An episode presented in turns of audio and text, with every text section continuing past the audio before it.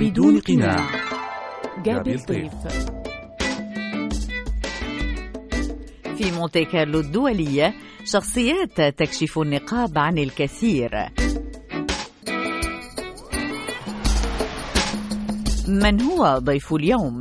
من هي الشخصية التي نستضيفها بدون قناع؟ الشاعر والكاتب والباحث الفلسطيني المعروف زكريا محمد ضيف مونتي كارلو الدولية في برنامج بدون قناع.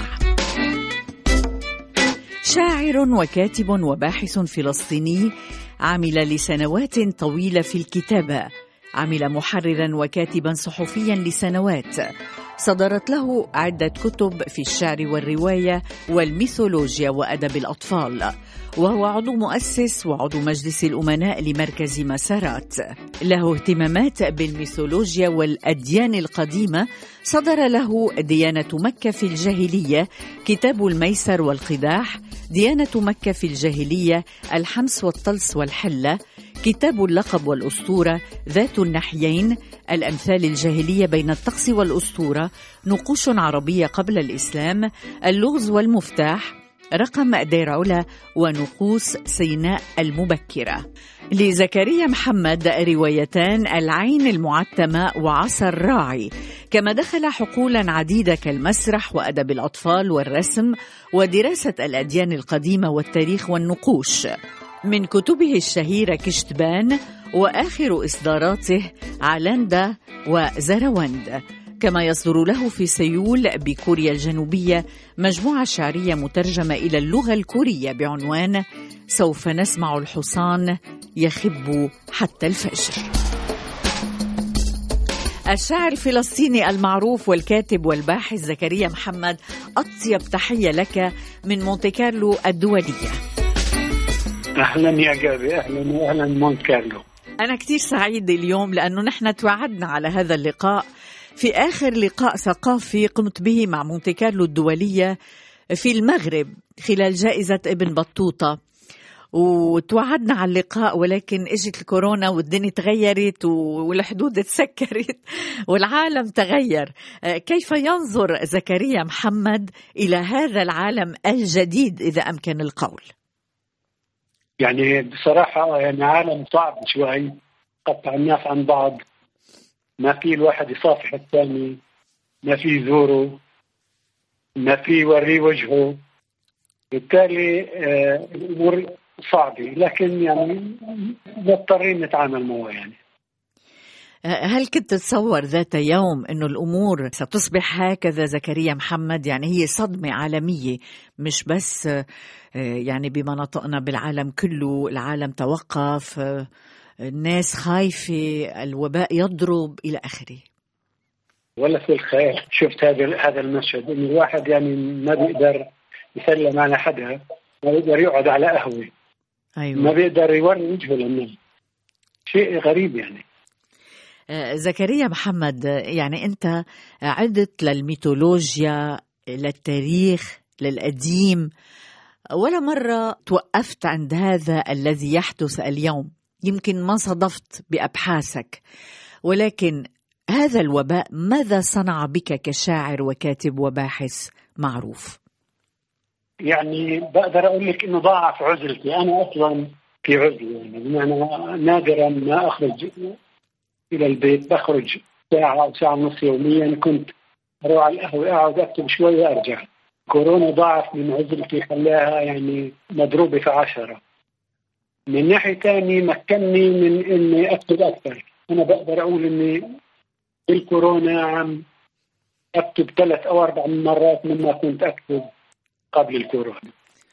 طيب ولكن هذا التناقض زكريا محمد هذا التناقض بين ما يحدث خارج جدران المنزل وبين الكتابة يعني ماذا يلهم الشاعر أو الكاتب في هذه المرحلة التي يمر بها العالم؟ يعني هو ملتصق بالخوف باليأس بما يحدث للآخر أيضا. يعني جوهريا أنا بالنسبة لي هو دفاع يعني في هذا الوضع الصعب اللي إحنا محاصرين فيه فكأنه أنا يعني نوع بدافع عن نفسي بالكتابه، بدافع عن عن طاقتي العقلية، بدافع عن قدرتي على التكيف مع الوضع ومع الناس. وبالتالي الكتابة نوع من الحرب ضد الفيروس محاولة احتمال العالم مع الفيروس. زكريا محمد آه، بدنا نحكي شوي عن كتاباتك خلال فترة كورونا عم بتقول هي نوع من الحرب ضد كورونا الكتابي آه، عن ماذا نعم. تكتب؟ تكتب عن الأمل، تكتب عن الحب، تكتب عن الشجر، أنت مختص بالنباتات والشجر والتاريخ إلى آخره عما نعم. يمكن أن تكتب وعما يأخذك هذا الخيال الواسع إليه يعني نريد أن نعلم أكتب عن الطبيعة الزهور عن النباتات عن الحب عن الألم عن الموت الشجرة عن الزهرة. أكتب أيضا في التاريخ أعود إلى النقوش القديمة إلى الرسوم والنقوش على الصخور. أستقرئها وأستعيد الماضي بعيد. ماذا تعلمت من هذا الماضي زكريا محمد؟ لأنه أنا التقينا شخصيا وشفت عندك نعم. وعي عندك حكمة عندك ثبات عندك نظرة مختلفة. مرتبطة بالعزلة ربما وبنهج حياتك وبشخصيتك الإنسانية.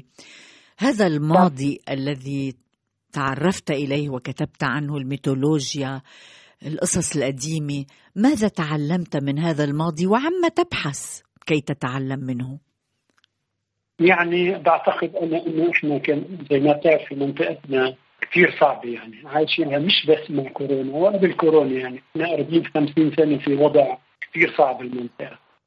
فالعودة إلى الماضي نوع من الهروب من الزمن الحاضر وهمومه.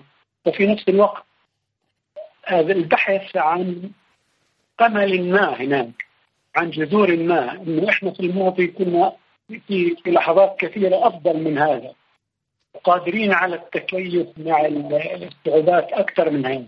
بالتالي آه الذهاب إلى الماضي هو محاولة أيضا للتغلب على صعوبات الحاضر للبحث عن ما يمكننا من الصمود. يعني الماضي عمليا هو نوع من الانقاذ في بعض اللحظات. تتحدث عن الصمود آه، زكريا محمد وهي كلمة مرتبطة بفلسطين وبالشعب الفلسطيني بالشعب العربي بالإجمال ولكن بالقضية الفلسطينية.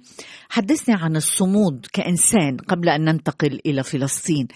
الإنسان كيف يحاور نفسه؟ يعني اليوم بدنا نتعلم من تجربتك. كيف يحاور الإنسان نفسه كي يتغلب على الخوف على القلق وكي يصمد أمام تحديات الحياة؟ أنت كشاعر ماذا تقول لنا؟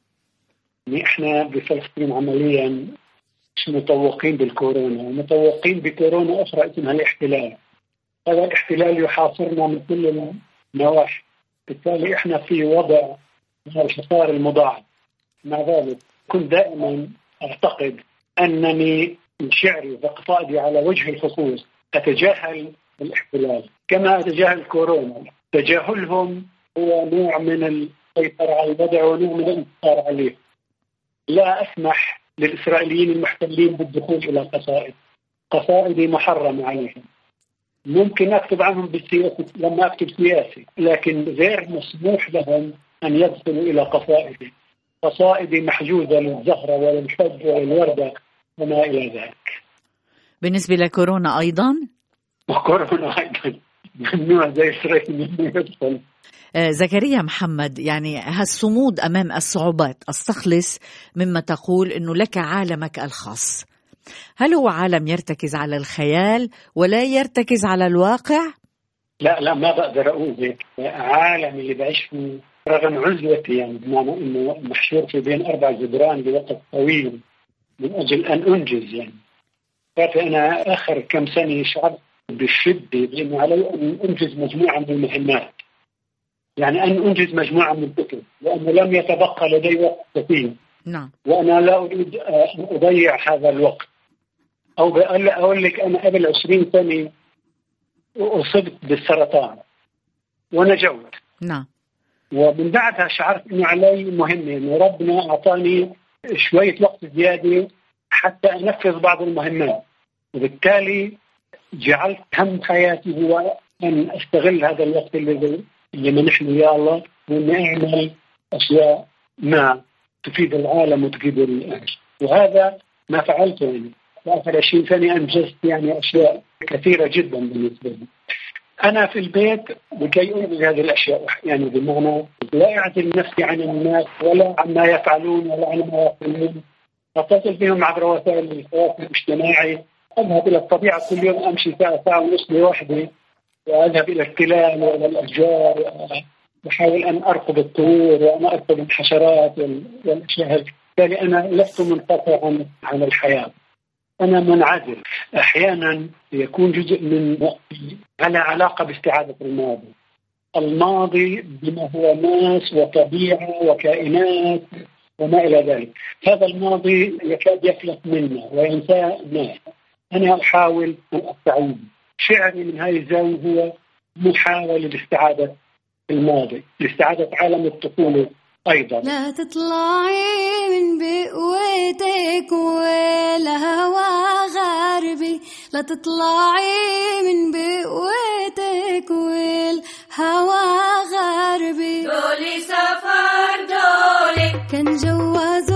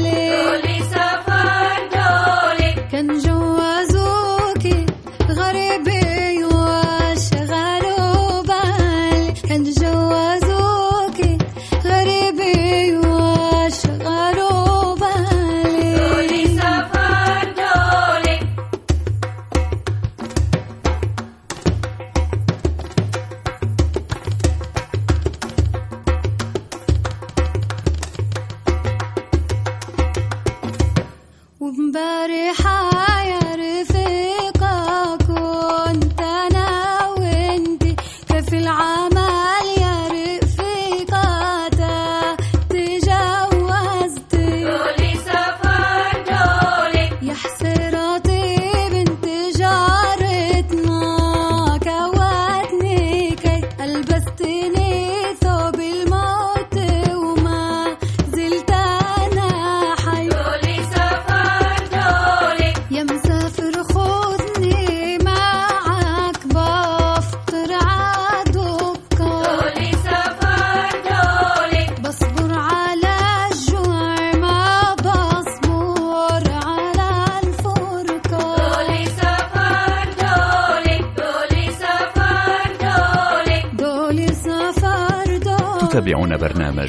برنامج بدون قناع مع جابل طيف سفر الشاعر والكاتب والباحث الفلسطيني المعروف زكريا محمد ضيف مونتي كارلو الدولية في برنامج بدون قناع. زكريا محمد ذكرت شيء مهم جدا كنت أنا رح أتطرق له هو تجربة المرض اللي عشته منذ عقدين. ومن بعد هذه المشكلة الصحية أردت أن تستفيد من الحياة وأن تخصص وقت كثير للكتابة لإنجاز ما يجب أن تقوم به. نعم. بدنا نحكي عنك بدون قناع. بدنا نبدأ من البداية. أين رأيت النور؟ مين هن عائلتك؟ ما هي مبادئ عائلتك؟ كيف ترعرعت؟ شو كانت أحلامك؟ يعني بلا قناع نتعرف عليك منذ البداية. أنا ولدت في قرية تسمى قرية الزاوية. كانت آه، على الحدود الأردنية الإسرائيلية. في مقابل قرية كفر قاسم الصغيرة اللي حصلت فيها المذبحة عام 56 حتى أننا وأنا أنا طفل سمعنا أصوات أهالي كفر قاسم وهم يصرخون في المذبح. يعني بيننا وبينهم 2 كيلو متر فقط فسمعنا صوت صراخ في كل الأحوال نشأت هناك في هذه القرية الفقيرة كان أبي بائع خضار وفلاح في نفس الوقت يعني فحياتنا كانت بين الزراعة وبيع الخضار. مرات كثير كنت أروح مع أبي في جولاته لبيع الخضار. كنا فقراء لكن كنا سعداء. كانت الطبيعة تحوينا وتلمنا وكنا قريبين منها. عايشين معها ومع كائنات. بالتالي آه لم رغم الفقر لم نكن نشعر بالبؤس وأنا في كتاباتي عادة ما أحاول أن أستعيد ذلك الزمن زمن الطفولة. نعم. آه، زكريا محمد في هذا البيت اللي ربيت فيه في خضار بيع خضار في فلاحة إلى آخره. كيف جاءت الثقافة؟ كيف جاء الشعر؟ كيف جاء الأدب؟ آه، كيف جاء هذا الموقع المتميز في عالم الأدب العربي؟ طبعا كانت الأمور صعبة جدا بالنسبة لقريه في الخمسينات. لم تكن عندنا مكتبات ولا كتب. وبالتالي كان على الواحد إذا أراد أن يتثقف وأن يتعلم أن ينتزع الثقافي والعلم بأظافره. لم يكن هناك الأشياء الكثيرة. كان عندي بعض الناس الذين ساعدوني في ذلك، كان عند خالي اللي درس خارج القرية. كان عنده مكتب صغيره فأنا استفدت منها. كان والدي رغم إنه قارئ الصفوف الابتدائيه الاولى لكن كان يثبت معرفه عاليه جدا. انحبس بالثلاثينات مع ثوار ثورة 1936 وبالتالي كان على معرفة جيد جديه وجيده بالأوضاع السياسية في العالم. وأبي كان يعني نسبة للقرية شخص يعني مميز نسبيا. كان أول من مثلا كان عنده موتورسايكل في البلد. بالتالي كان منفتح كان يروح على يافا ويشتغل بيافا فهو مطلع على عالم المدينة. من هذه الأشياء الصغيرة جمعت ما أمكنني في البدايات من الثقافه والعلم حلو. بالنسبة لدور الوالدة زكريا محمد دايما الشاعر أيضا دور الوالدة مؤثر في حياته لأن تمثل المرأة الأولى الحب العطاء إلى آخره. أي دور لعبت الوالدة في حياتك؟ الوالدة إذا قارنتها بالوالد شخصين مختلفين جدا. والدي طويل جدا طوله مترين ووالدتي خصيم والدي كان سواح إنما والدتي لا كانت في ذلك الوقت مقيمه بالقرية. والدي كان لا يجرؤ على ذبح ديك بينما والدتي كانت أشد وأقوى. يعني كانت مثلا إذا صادفت حي أو كذا في البيت يعني بكل سهولة يهجم عليها وأطفالها، أما ابي فكان شخصا مسالما جدا. بالتالي إذا في جانب مسالما فهو من والدي ومن جانب شديد أو قوي فهو من والده. بعد ذلك فالمسلمين كانوا يعني بيعيشوا حياه صعبة جدا. نعم شو كانت أحلامك كنت تحب أنه تتغير الأيام وتقدر تساعد العائلة وتكون ظروفكم الاجتماعية أحلى زكريا محمد لأنه كل شاب يحلم بمساعدة عائلته طبعا يعني أكيد كان الحلم العام أن تكون هناك بيوت نظيفة وصغيرة لكل واحد في القرية. هذا حلمي، هذا كانت الاشتراكية اللي براسي. إن كل واحد عنده شقة صغيرة أو بيت صغير قدام جنينه نظيف ومرتب. هذا كان الحلم المركزي. ثم بعد ذلك صارت احلامي أكبر، صارت فكرتي إن أنا ممكن أكون كاتب يعني وممكن الناس يقروني، بالتالي هذا الحلم اللي هو صار يكبر معي بالتدريج. لماذا أردت أن تكون كاتب؟ وشو كنت تقرأ؟ زكريا محمد بالطفولة بمرحلة الشباب ببيتكم. كيف تشكلت هالفكرة لديك؟ اظن لك أنا اللي دفعني نحو الكتابه آه، له علاقة بجسمي، أنا كنت في الصغر نحيف غير قادر على مجاراه آه، الأولاد اللي في جيلي من حيث القوة البدنية. يعني لم أكن أملك أن أنافسهم في هذا المجال، كان بامكانهم بسهولة ينتصروا علي. ربما هذا دفعني إلى أن أتفوق عليهم بالفكر وبالقراءة وبالكتاب، بالتالي القراءة والكتابه والمعرفة كانت نوع من محاولة لمنافستهم ولكن في حقل اخر، بالتالي الضعف الجسدي كان دافعا لي كي ينمو دماغي، بالتالي حاولت بكل طاقاتي أن استخلص المعرفة والثقافة مما يعيش في ذلك العالم، من الكتب القليله الموجودة، من المجلات التي كنا نستعيرها من بعض الناس يكون عمرها سنتين أو ثلاثة، من الراديو ترانزستور، من الحكاوين الجوالين، وهكذا. يعني من هنا وهناك. زكريا محمد ما هي الكتب اللي كنت تقريها وشكلت هيك شخصيتك وحلمك بأن تصبح كاتب؟ قرأت كتب تاريخ كانت موجودة يعني في مكتبة خالي. قرأت بعض الروايات وإن كنت لم أفهمها في ذلك الوقت. قرأت كتب شعر وكتب الشعر العربي القديم. هاي الأشياء الرئيسية اللي كانت متوفرة إلي إلى إضافة إلى بعض المجلات بالنسبة للكتاب بمين تأثرت برأيك من شعراء من أدباء في تلك المرحلة وبعد ذلك؟ يعني في كل مرحلة طبعا بتغير الناس اللي بيأثروا في لكن في البداية كنت متأثرا بالشعراء القدماء العرب وبالشعراء العرب اللي كانوا قبل الخمسينات. كنت مثلا أقرأ للمتنبي رغم أنه في أشياء كثيرة ما فهمهاش أقرأ للشعراء العرب الفلسطينيين اللي كانوا بالثلاثينات والأربعينات أقرأ شعراء المهجر وما إلى ذلك. هذا هو العالم اللي كان بين الكلاسيكي العربي القديم وبين شعراء المهجر والشعراء الموجودين. فيه حلوا المراكب مع المغرب فاتوني. عالشط واقف بلا مركب فاتوني. حلوا المراكب مع المغرب فاتوني. عالشط واقف بلا مركب فاتوني.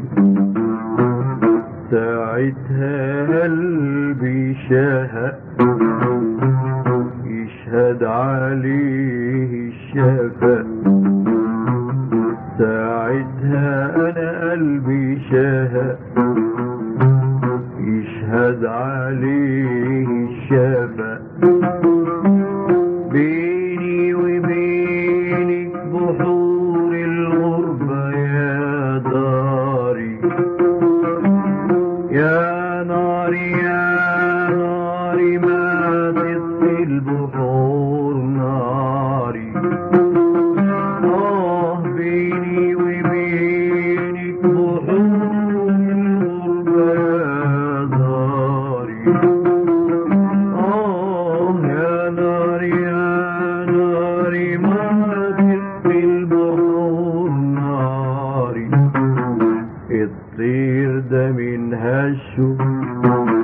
عالريح بنا عيشه الطير ده من هشه. عالريح بنا عيشه.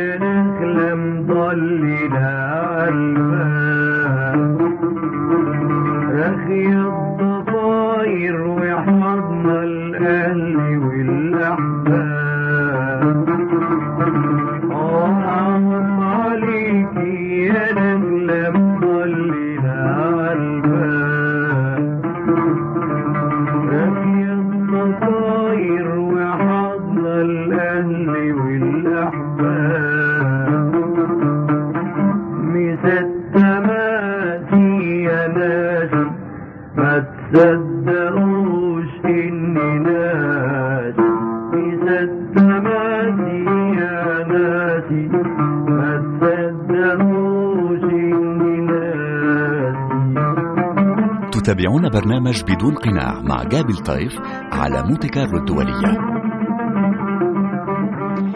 الشاعر والكاتب والباحث الفلسطيني المعروف زكريا محمد ضيف مونتي كارلو الدولية في برنامج بدون قناع. زكريا محمد كتابك الأخير يصدر في سيول بكوريا الجنوبية مجموعة شعرية مترجمة إلى اللغة الكورية بعنوان سوف نسمع الحصان يخب حتى الفجر. حدثنا عن هذه المبادرة حدثنا عن هذه الترجمة حدثنا عن هذا الاهتمام الكوري بأعمالك. لا هو يعني يعني عندي مجموعتين أنا صدروا عمليا. المجموعة الكورية هي ومجموعه بالإسبانية في الأرجنتين. وهناك مجموعة تترجم الآن لعلها تنشر بالفرنسية العام القادم. وبالتالي آه في قدر من أفضل من الاهتمام بالشعر على المستوى الدولي. شو بيعني لك إنه تكون مترجم؟ أنت اللي قاعد بعزلة أنت اللي مختلف عن كل الكتاب. منك ابدا بسباق الجوائز الأدبية والشعرية وإلى آخره. يعني عندك عالمك الخاص. ماذا يعني لك أن تترجم أعمالك؟ ليس له أهمية كبيرة برأيي أنا. أنا أهم شيء أن أقرأ هنا. يعني ما لم أقرأ هنا فماذا ينفعني أن أقرأ في مكان آخر. المهم أن يصل شعري أن تصل تجربتي إلى الآخرين. وأظن أنني السنوات الأخيرة بدأ الناس يهتمون بهذه التجربة. آه، ذكرت في إحدى لقاءاتك وحبيت كتير أطرح عليك هذا السؤال.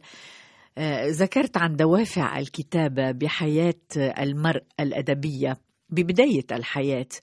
ذكرت التقدير الحب الشهرة بالإضافة طبعا إلى متعة اللعب باللغة ولكن الدوافع تتغير بعد ذلك. وقرأت لك مؤخرا زكريا محمد على الفيسبوك لأني من متابعينك على الفيسبوك بتقول لا شيء يغريني اليوم ولا عندي شهوة ولا شغف ولا حب ولا شيء إلا حب الكتابة. وكأنه حب الكتابة حتى نساك الحب نفسه. بقدر أقول هيك الشهوة الوحيدة الشهوة الأ- بديش بديش أقول الوحيدة الشهوة الأكبر. نعم. الشهوة الأعظم. هي شهوة الكتابة هي تختصر كل الشهوات لأخرى. بمعنى الوصول بما أكتب إلى درجة أعلى من الكثافة والقوة. الوصول إلى أن تصبح مقطوعات الشعرية مثل قطعة المال هذه هي الشهوة الأكبر لدي الآن. كل الشهوات الأخرى تراجعت مقارنة بهذه الشهوة. هذا خلى الكتابة هي الركن الأساسي فيما أفعله الآن. طيب ماذا تصنع بك الكتابة زكريا محمد؟ عندما تبوح عندما تكتب عندما تنظم القصائد عندما تكتشف كلمة جديدة أو فكرة جديدة وتدونها وتأخذك إلى آه، مكان آخر إلى أفق بعيد بماذا تشعر؟ المتعة يعني الشيء المركزي هو الشعور بالمتعة. إن كتبت مقطوعة زيها أو أنني أمسكت بتشبيه جميل أو أنني استخدمت كلمة بطريقة أخرى. بالتالي المتعة وهذه المتعة ليست طويلة. قد تستغرق اليوم قد تستغرق ساعات ولكنها قد تستغرق أيضا مجرد 20 دقيقة. ثم علي أن أعود لكي أستجلب متعة جديدة بمقطوعة أخرى.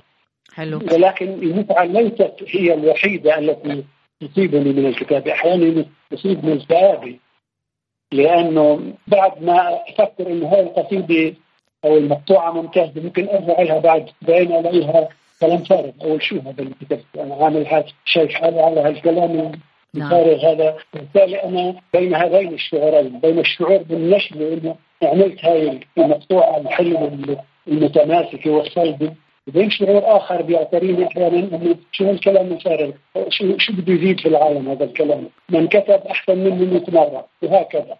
يعني كأنه اختصرت كل عالمك بالكتابة هل تعتبر آه، هيدا نرجسية يعني أنت والقلم والكلمة وتبحث عن شيء جميل ويرضيك هذا الشيء وهذه اللغة وهذه الكلمة. يعني هالعلاقة الخاصة. لا أنا ما بعتبر إنه هذه نرجسية. يعني أنا بعتبر إنه زي ما قلت قبل شوي إنه أنا عندي مهمة أو مهمات وإنه ربنا أعطاني وقت حتى أنجز هذه المهمات أحاول أن أقوم بمهمتي مهمتي ان اكتب شعر جيد. مهمتي أن أقوم ببحث في كشف طريق جديد. وأنا ملتزم بهذه المهمات أنا ذاهب في مهمة. حلو. أنا لا ألعب. هذا جوهر تقول أيضا في إحدى اللقاءات زكريا محمد قصيدتي تهرب إلى الصحراء والظباء والضباب وإلى آخره ودائما الطبيعة موجودة. يعني عرفنا اليوم أنه آه، من يعني العائلة آه، كانت تهتم بالخضار وعرفنا أنه الوالد كان فلاح وإلى آخره. يعني هالطبيعة موجودة بحياتك وموجودة بكتبك. ماذا أعطتك الطبيعة من دروس إذا أمكن القول؟ اولا الطبيعة في بلادنا وفي العالم عموما عم تتدهور وضعها يعني. بالتالي أنا بكتب عن الطبيعة عن كائنات الطبيعة كنوع من الدفاع عن الطبيعة وكنوع وكمحاوله للمشاركه في حمايتها الكائنات كلها من حيوانات ونباتات وإنسان فهذا جوهر الموضوع. الامر الثاني أنا مرتبط بالطبيعة بشد. يعني الطبيعة هي جوهر وجودي لا أستطيع أن أعيش بدون جولاتي في الطبيعة بدون متابعتي للزهور وللحشرات وللكائنات لكن أحيانا باللغة وبالشعر أنا أهرب إلى الطبيعه الصحراويه لأن الطبيعة اللي إحنا بنحكي طبيعة الشام طبيعة بلاد الشام زهور وجب وشجر وما إلى ذلك. في لحظة ما في الأدب تصبح ممله فانا أهرب إلى طبيعة أخرى أشد تسويه طبيعة الصحراء وكائنات. أبحث عن طبيعة أخرى كي أتمكن من اللعب معها شهريا. وبالتالي أغير المشهد كي يتغير سعره زكريا محمد يا ريت هيك بنسمع مقاطع من شعرك خاصة إنه أنت يعني خارج عن المألوف في أكثر الأحيان ما بتحط لهم عناوين. تمام. سوف أقرأ بالبداية المقطوعه الأولى من هلنا. طوحت بنا الزهرة. طوحت بنا الفكرة. جلجلي يا اجراس النحاس. جلجلي يا يد الصدى. لكل واحد منا عشرة أصابع عشرة مواجع. لكل واحد عشر أصابع. إصبع للشهادة وإصبع للزنا. إصبع للسيف وإصبع للضيف. طوحت بنا الألف الممدودة والألف المقصورة. مثالنا الوحيد أقدامنا التائهة. خير للمرء أن يرمي بالأمل مثل كرة حديدية في قاع البحر. خير له أن يقتل على حاجز اليأس من أن يشغل نفسه بالأمل. لكننا لا نستطيع أن نستغني عن الغناء. نكسر هلال أول الشهر ونغني. نكسر العرق بالماء ونغني. لقد خلقنا الله هكذا طيورا صراخة وسخولا ثاغية الغناء بلا أمل. هذا هو إنجيلنا. الغناء على صراط اليأس على قمة هوته المرعبة. هذه هي حرفتنا. طوح بنا جناح النحلة طوح بنا جريد النخلة. رائع زكريا محمد ومؤثر جدا. الغناء بلا أمل الغناء على اليأس وخير لنا أن نرمي الأمل في قعر البئر أو البحر. وكأنه تتحدث هنا عن فلسطين ولكن بنفس الوقت هي حكاية الإنسان لأنه الإنسان نعم. عندما يتعلق بالأمل آه، يتألم. نعم. خبرني عن هذه المعادلة الرائعة لو سمحت نعم. يعني والمؤثرة بمعنى أحيانا يكون الأمل قوة سلبية لأنه بيخليك تنتظر تضلك في الانتظار نعم. أحيانا يكون التخلي عن الأمل ولو في لحظات محددة قوة دافعة للحياة ليس اليأس دائما قوة شريرة قد يكون أحيانا قوة مفيدة طيبة. جميل جدا. قديش آه، هالكلام مؤثر وقديش يعني وصلت له بعد حياة كاملة زكريا محمد بعد تجارب كبيرة. ربما المرض ربما قضية فلسطين قصتكم الصعبة بقلب البلاد إلى آخره النظرة إلى العالم النظرة إلى الذات. يعني ماذا ينتظر بعد زكريا محمد من الحياة؟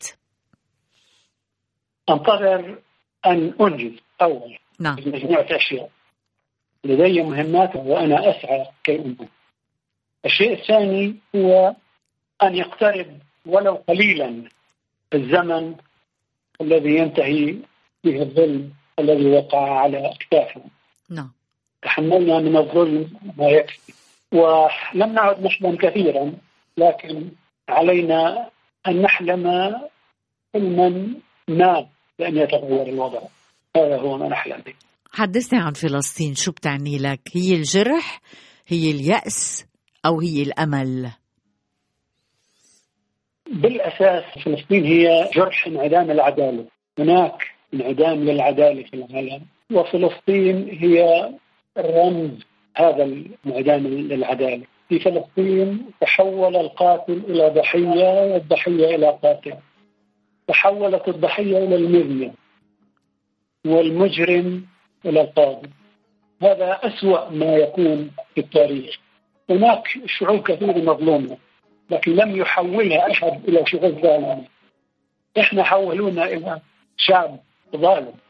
إحنا الذين انتهكت حياتنا وانتهك كل شيء فيها نبدو عند الغرب كما لو أننا نحن المعتدين وهذا أكثر شيء يؤلم الفلسطيني ويؤلم العرب أيضا كله بالتالي إحنا اختصار للوجع كله.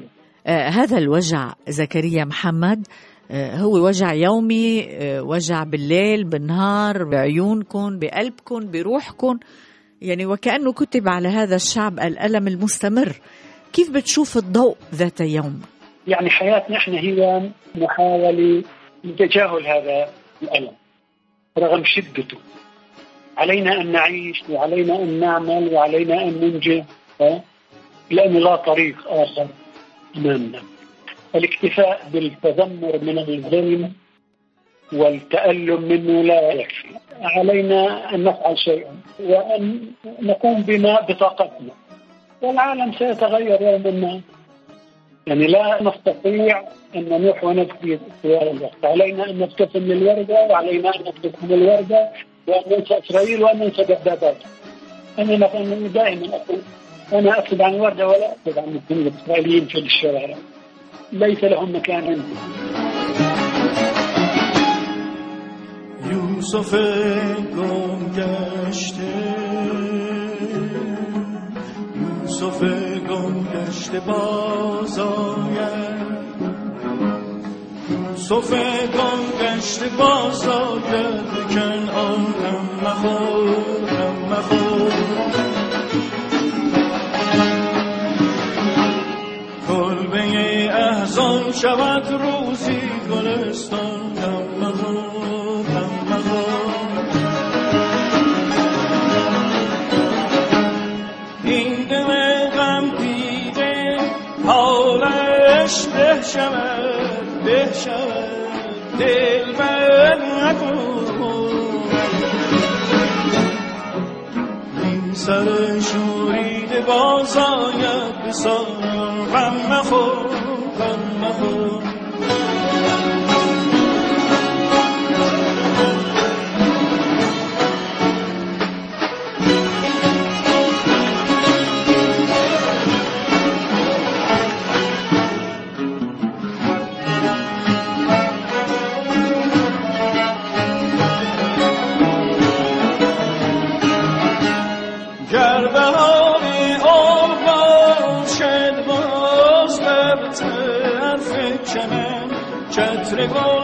سر کشید ای مرغ خوش کن مرغ خوش کن غم مخور غم مخور.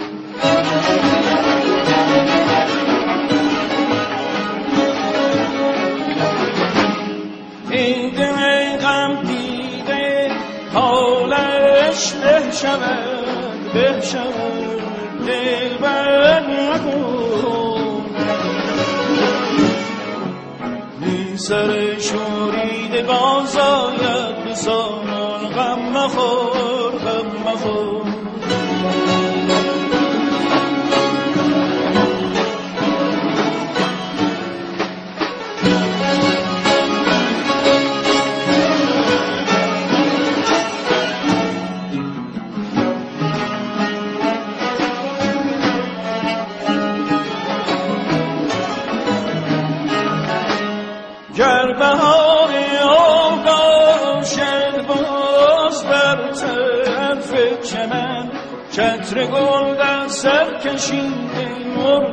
خوش کن مرغ خوش مخور غم مخور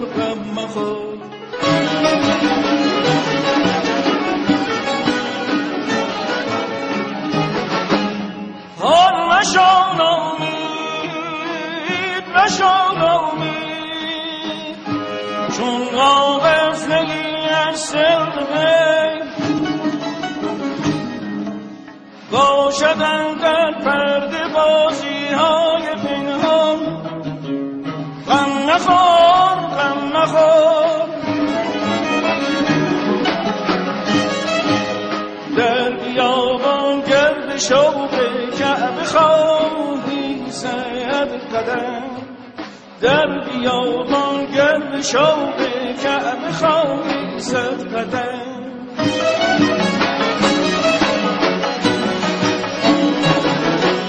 سرزنش ها گر کند خانه مخور غم مخور لازلتم مع جابل طيف على مونتي كارلو الدولية في برنامج بدون قناع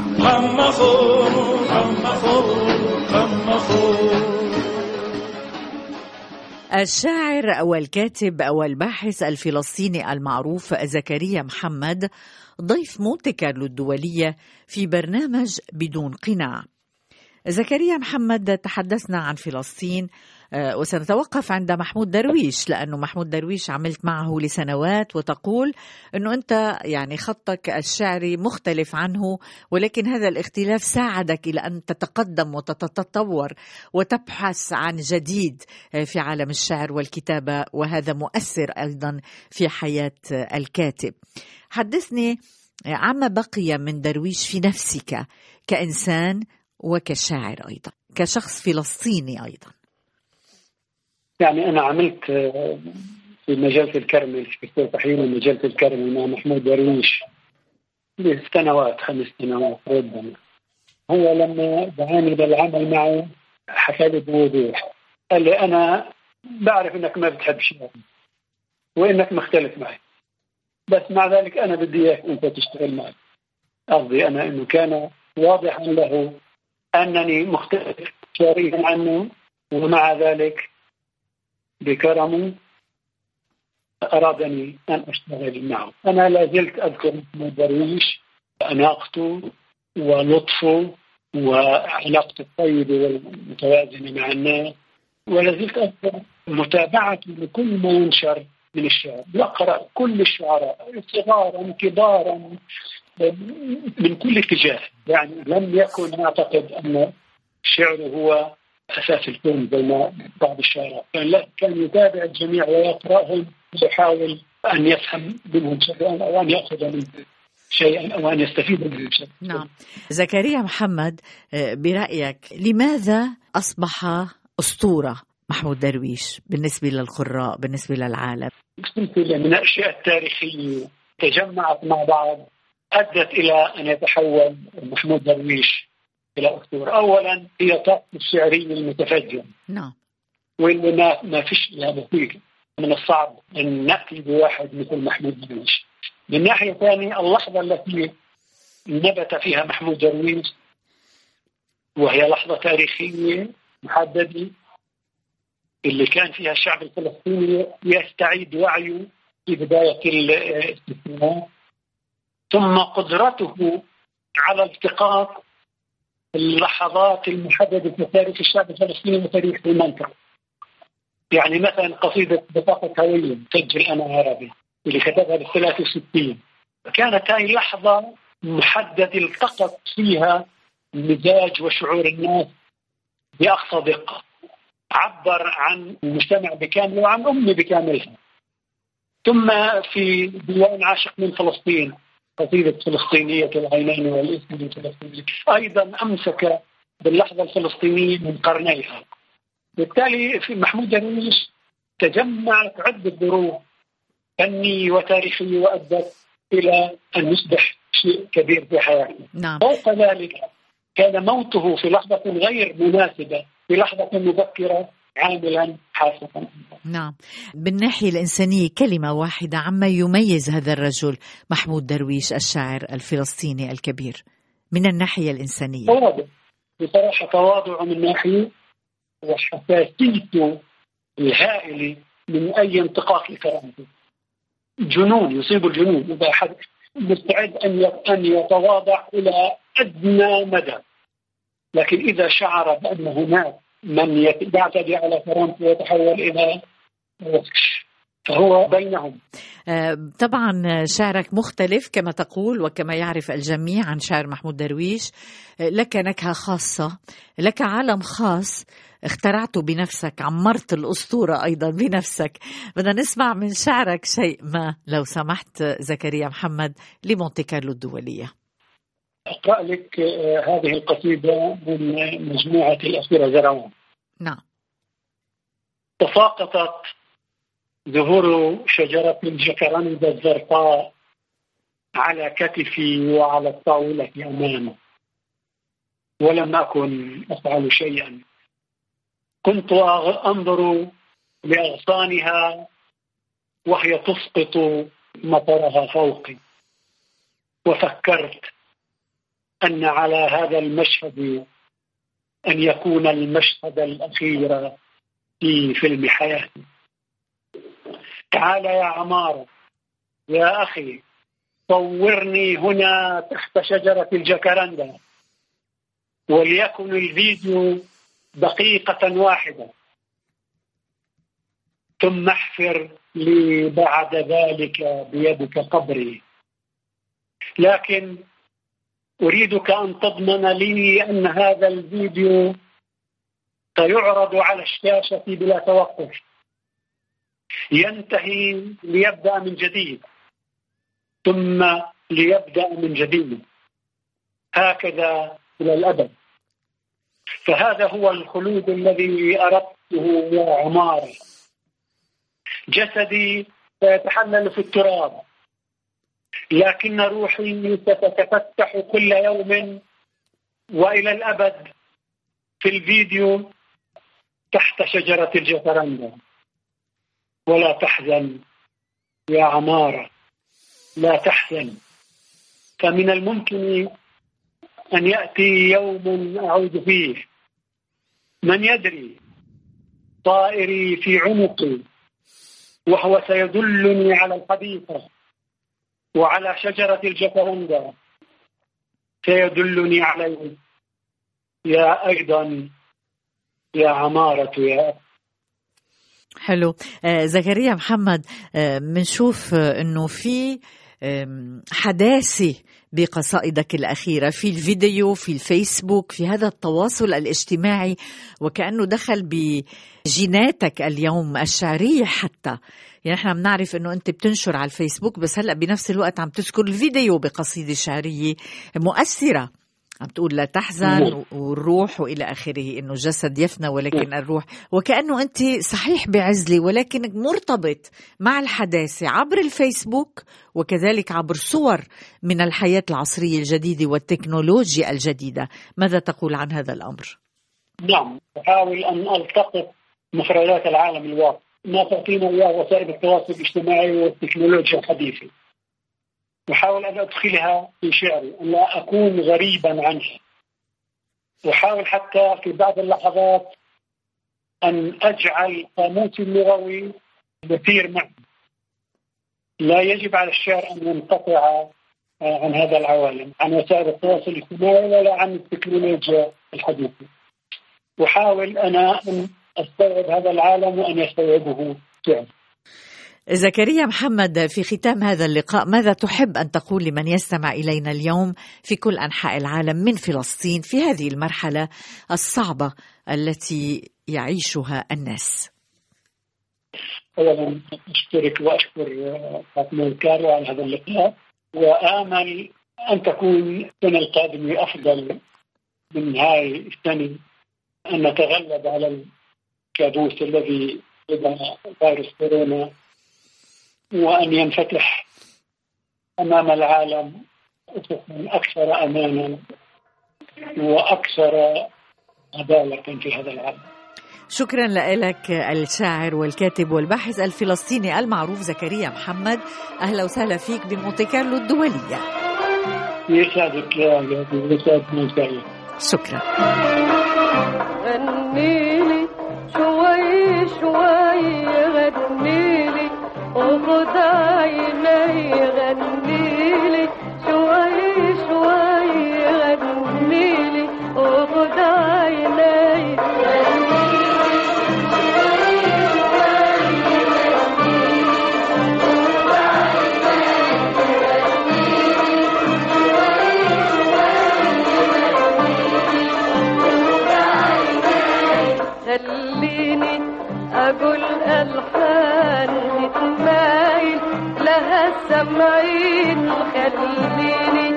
أقول ألحان تتمايل لها السمعين وترفرف